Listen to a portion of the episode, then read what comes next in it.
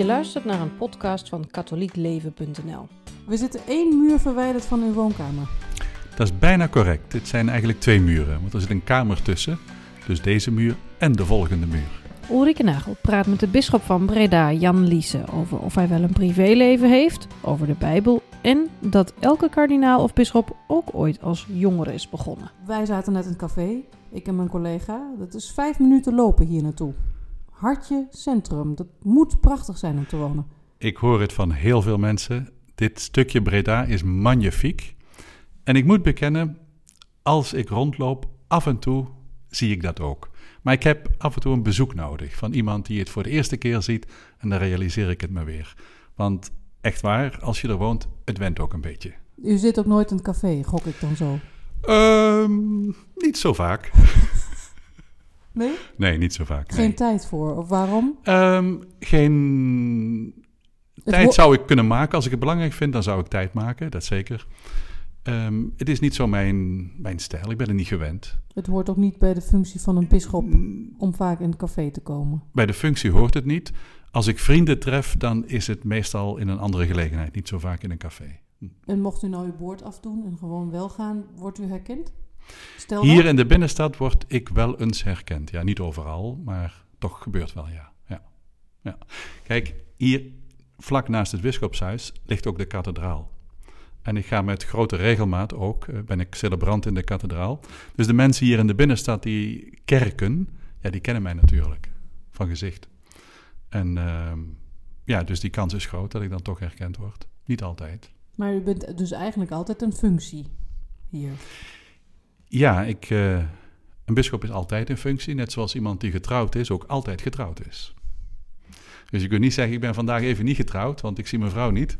Dus eh, ik ben even ongetrouwd, dat weet Maar, ik niet. kan, maar, maar we hebben wel een verschil tussen dit is mijn werk en dit ben ik privé. Heeft u dat Ja, onderscheid? nee, dat heb ik wel, dat heb ik wel. Maar voor de grap zeg ik wel eens, ehm, als ik mijn voeten over de bedrand zwaai en op de grond zet, dan sta ik op de werkvloer. Want ik Oké. woon waar ik werk. En dat is een beetje spannend soms, want het kan wel eens druk zijn. En dan schuift die grens tussen privé en werk een beetje in elkaar. Daar moet je wel op letten. Ja. Want het is luxe en het is in de binnenstad, maar u rolt bij wijze van spreken van de badjas meteen naar kantoor. Ja, letterlijk. Ja. ja, zo is het werkelijk. Ja. Dat geldt voor mij en ik denk bijna alle bisschoppen in Nederland. Die hebben zo'n situatie. Ze wonen daar waar ze werken. En eh, dat heeft iets heel goeds. Je kunt alert reageren als er wat is. Maar het heeft ook die downside dat je eh, een beetje moet bewaken. Wa- wanneer is het irritant bijvoorbeeld? Ehm, mensen met hele goede bedoeling kunnen aanbellen, aankloppen om iets te zeggen, iets af te geven, iets te melden. En dan kun je een lange sessie achter de rug hebben van gesprekken en vergaderingen, wat zij helemaal niet weten. Dan heb je gewoon even een moment nodig dat je op je eigen kamer kunt zitten. Zo van nu even niet. Ik wil geen bel, ik wil geen mensen. Precies, zoals die reclame, weet je wel. Nu even Nu niet. even niet. Ja. Ja.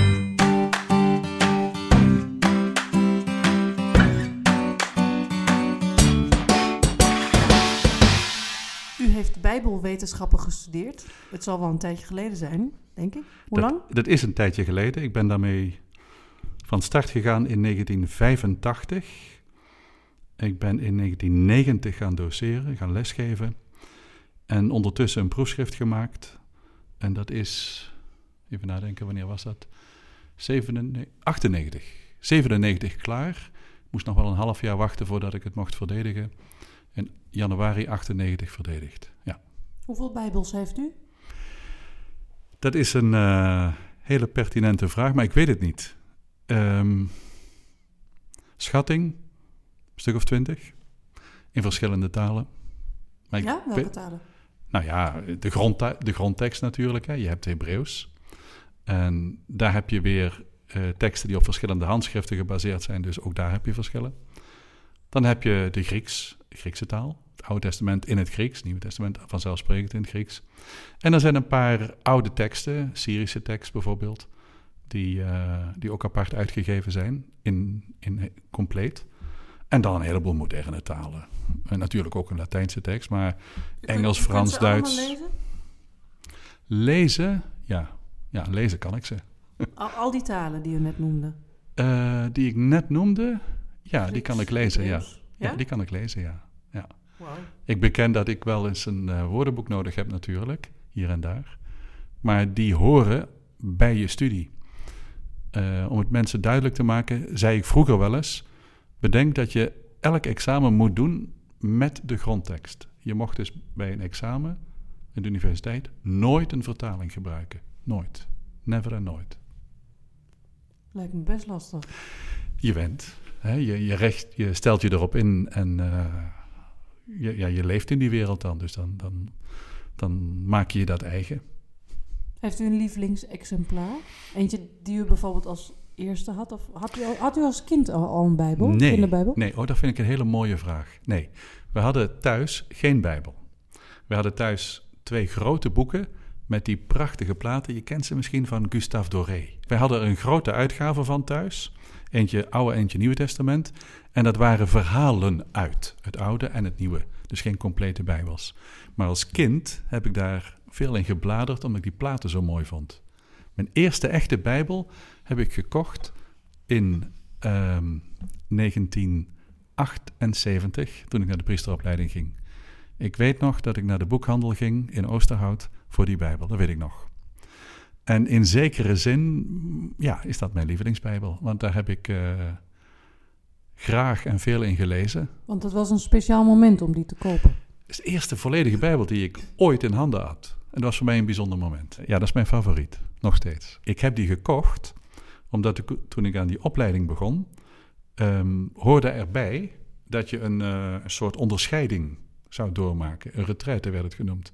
Ik wist toen nog niet wat het inhield, maar daar had je een Bijbel voor nodig. En ik zorgde dus dat ik die Bijbel had.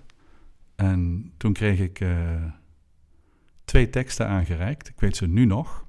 Het een was Psalm 139 en het andere was hoofdstuk 10 van het Marcus Evangelie. En ik was 17 jaar en ik kreeg die teksten. En ik had dus een eigen Bijbel om ze op te zoeken en te gaan lezen. En daar is voor mij ja, veel gebeurd. Die Bijbel begon te spreken. Dat resoneerde van binnen, dat merkte ik meteen. En daar is het voor mij, voor mijn gevoel, begonnen. Studie is veel later gekomen. En ik heb er ontzettend veel over de Bijbel gelezen en gehoord. Maar de Bijbel zelf, dat begon daar voor mij. Het is toen begonnen.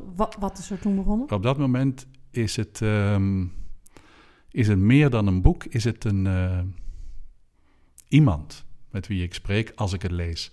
Dus er gaat voor mij een appel vanuit. Bijvoorbeeld in dat hoofdstuk wat ik uh, opgegeven kreeg om te gaan lezen, daar las ik de parabel, of de ontmoeting beter gezegd, tussen Jezus en de rijke jongeling. En daar staat dan dat hij um, alles zou verkopen en aan de armen geven en dan terugkomen. En weet je waar ik nou op viel? Op dat woordje alles. Je bent 17 jaar en je kijkt de wereld in en je wilt eigenlijk alles. Hebben, niet verkopen. Of nou, je, ja, hebben, verkopen. Nee, nee je, je bent in, je, in jezelf georiënteerd, eigenlijk open voor alles nog. En daardoor wordt dan een appel gedaan op iemand om echt alles wat hij heeft, hè, dat is dan bezit, de goederen, in te ruilen voor, en zo begint dat stukje evangelie, Jezus zegt, waarom noem je mij goed? Eén is er goed alleen, God. Nou, en dat begint dan te resoneren, begint dan te werken. Dat je daarvoor alles kunt loslaten. Dat was voor mij iets, een soort bevestiging, een soort ontdekking ook. En uh, dat is gebleven. Dat is altijd gebleven. Tot dan toe had ik het nog nooit zo bewust gehoord of meegemaakt. Dus niemand heeft er ooit zo duidelijk met mij over gesproken als ik het daar kon lezen. Ja. Als iemand hem nou nog nooit gelezen heeft, zover ik het heb kunnen beoordelen tot nu toe staan er helemaal geen plaatjes in de Bijbel. Dus, er staan helemaal geen plaatjes heel in. erg veel tekst. Ja. Dus waar begin je dan? Um, ik zou beginnen met uh, wat toegankelijkere stukken. Dus verhalende teksten. Um, dan kun je denken aan stukjes uit het uh, Oude Testament, bijvoorbeeld stukjes van de aartsvaders, hun trektochten, wat ze meemaken. Dat is verhalen, dat is makkelijk te volgen. Iets dat nog misschien het meest lijkt op een, gewone een gewoon tekst. verhaal, ja. los van... Hoewel bij al die teksten er eh, hoe zeg je dat, doorstekertjes ja, in er zit zitten. altijd betekenis in uit. Ja, en je merkt ook dat er soms een uitdrukking een beetje raar staat. Denk, waarom is dat zo gezegd? Ga je nadenken, kom je verder. Maar dat zou ik doen. Ik zou ook meteen als beginneling eh, bijvoorbeeld een paar van de gedichten lezen, psalmen. Er zijn een paar gewoon hele mooie teksten tussen. En ik zou ook iets, ehm, iets lezen van bijvoorbeeld een brief van Paulus, een van de kleinere brieven. Zoiets, gewoon om de smaak te krijgen.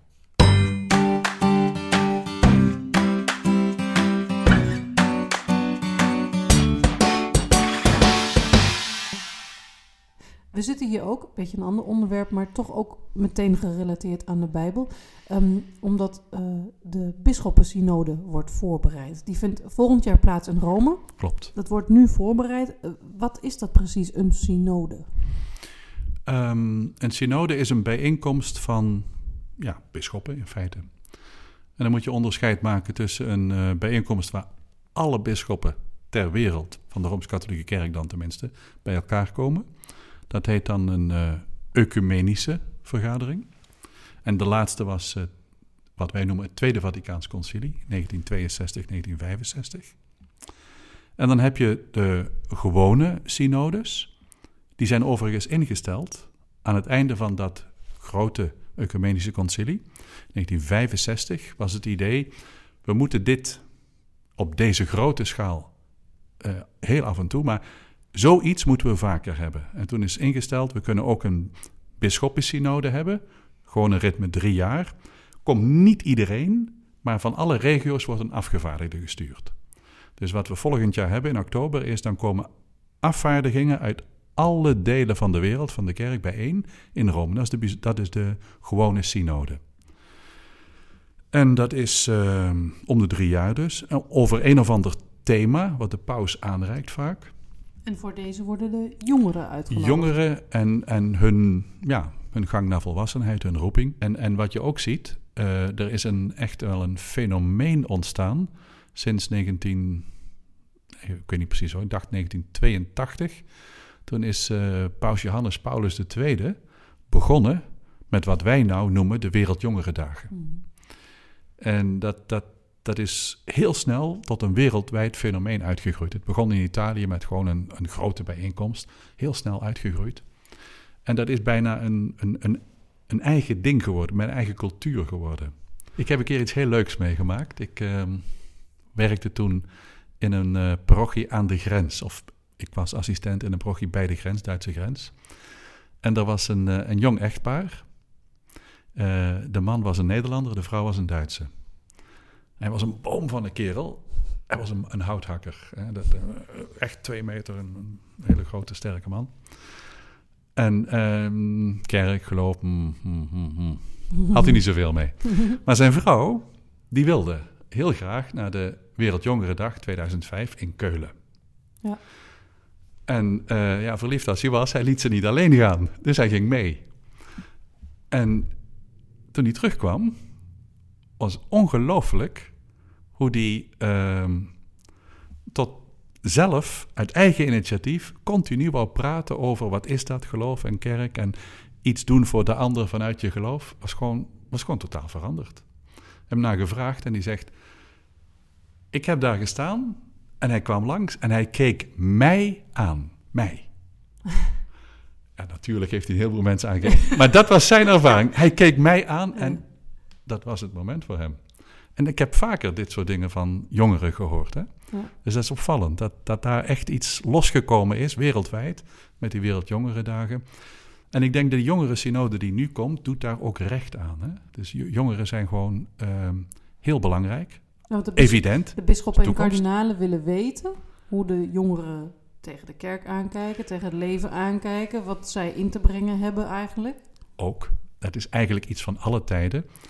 Maar uh, deze paus, denk ik, dat zit ook wel een stukje in hem, uh, biedt nu dit, dit, deze structuur die er in de kerk bestaat, maakt die open om uh, ja, de jongeren te horen en over hun uh, te kunnen spreken en met hun te kunnen spreken, beide. Hè?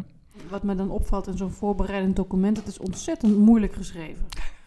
Ik, Als je ik- niet helemaal in de materie zit, is het eh, lastig doorheen komen. Ja. Spreek jongeren dat wel aan, bijvoorbeeld? als je kijkt naar de gemiddelde leeftijd van die bisschoppen en die kardinalen die daar zitten, dat zijn geen jongeren. En hun directe medewerkers ook niet. Ze zijn vrij oud zelfs, toch? Gemiddeld, ja, mag je zeggen, vrij oud. Dus die taal die in die voorbereidende documenten staat, die is ook niet rechtstreeks gericht op jongeren. Het gaat meer over hun dan van hun. Maar wat je zegt is heel wezenlijk. Hè? Dus wil je werkelijk met jongeren optrekken en hun echt iets bieden, Moet je hun taal dan moet je hun taal spreken. Ik, ik vind het bijvoorbeeld, en die keuze heb ik willen maken in het bisdom voor zover dat gaat. Als wij de gelegenheid krijgen om een projectmedewerker of, of iemand aan te, eh, in te huren, dan liefst onder de 40. Ja, Anders ben je te oud. nou ja, niet te oud, want ik kan heel veel ervaring hebben. Maar als je de jongeren wil bereiken, Je kunt je beter inleven. Hoe, hoe moeten wij als vijftigers en, en zestigers iets gaan afspreken met elkaar wat jongeren aanspreekt?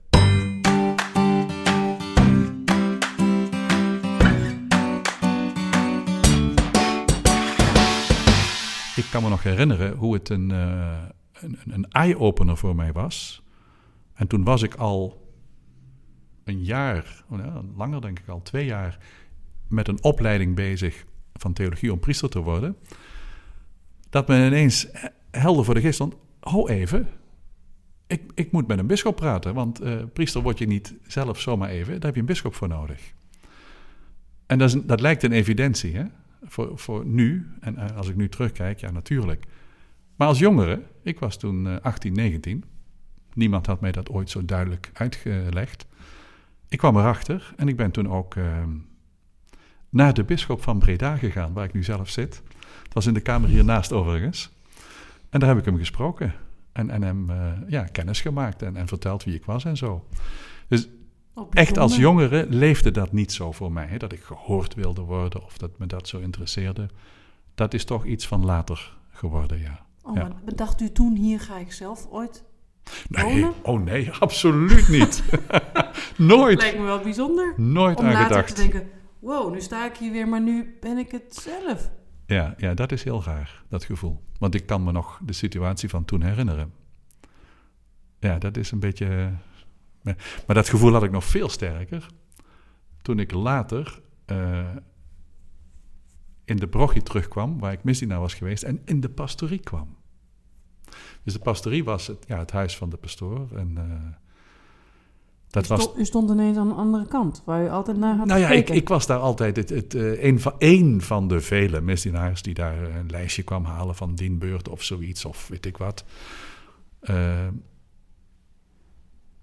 maar ineens liep ik daar binnen toen ik gewijd was als priester. Dat was heel anders. Datzelfde gebouw was ineens, wauw. Ja, ik stond in het, tussen dezelfde muren, in dezelfde brede gang, maar ineens met een heel ander gevoel. Ja. Dat kan me nog goed herinneren. Ja.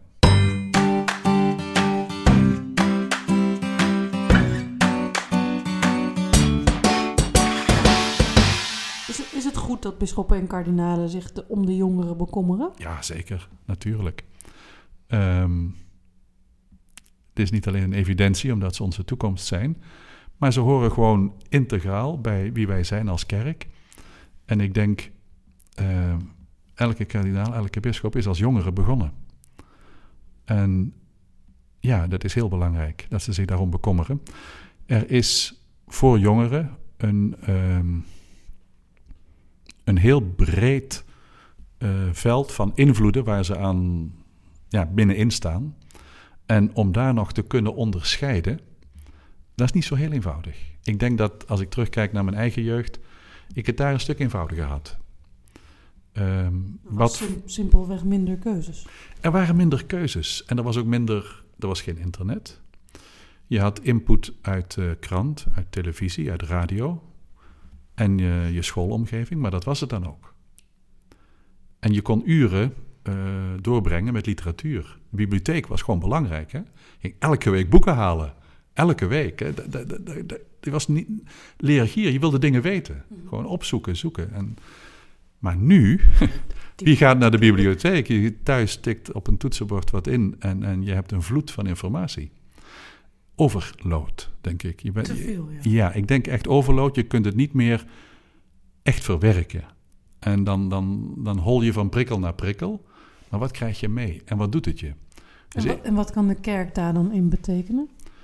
eh, ik probeer een gids te zijn voor jongeren. Ehm, vanuit haar eigen ervaring laten zien ehm, hoe je in het leven, tussen al die invloeden en geluiden die er zijn, de stem van eh, Christus kunt horen. Dus echt onderscheid proberen te maken, wat is dit en wat is dat. En dat is voor een jongere niet eenvoudig. En daar kun je bij helpen. Je kunt nooit in andermans schoenen gaan staan, dat kan niet. Maar je kunt wel tochtgenoot worden van iemand. En dat is belangrijk. Als jongere heb ik eh, ontzettend veel gehad aan een Benedictijn, een priester in eh, Oosterhout, waar ik ben opgegroeid, die tijd voor mij had, die met mij wilde spreken. En daar kon ik echt alle vragen eh, kwijt. En hij wist het misschien ook niet altijd, maar hij had wel tijd voor me. En dat heeft mij wel geholpen. En ik denk dat dat moeten wij steeds doen. En nog wel meer, denk ik, dan vroeger. En dat, is, dat haal je niet uit een boekje. Daar, daar heb je echt gewoon eye-to-eye... moet je iemand ontmoeten. Je, moet, je hebt een persoon nodig. Je hebt een tegenover nodig. Of soms iemand die naast je staat... om ja, dat te laten zien, om dat mee te maken. Haal je niet van Google. Zeg. maar. Nee, dat haal ik niet van Google. Nee, nee. En het is nu vrijdagavond, half acht. We gaan het afsluiten. Gaat u dan zo meteen over vijf minuten iets voor uzelf doen? of voor een ander? Ehm, in dit geval gaat het samen, want ik mag morgen vroeg colleges geven aan studenten over de Bijbel. En eh, dat is niet alleen een plicht, ik doe het graag. Dus in die zin zeg ik, ik doe het voor hun. En wat voor hun is, dat is het uitwerken van de lesaantekeningen, wat ik een beetje saai vind, maar dat is dan voor hun. Maar dat ik het mag doen, vind ik fijn. En eh, zoals men dat zegt, eh, daar kun je je ei in kwijt, hè? Dus die uitdrukking. Nou, daar kan ik ook iets van mezelf in doorgeven aan hun. En dat vind ik fijn om te doen. Dus eh, dat ga ik dadelijk doen. Dus hoe dan ook genieten wel van je weekend. Ja, dat mag je zeggen. Bedankt voor het gesprek. Alsjeblieft. Dit was een podcast van katholiekleven.nl. Bedankt voor het luisteren.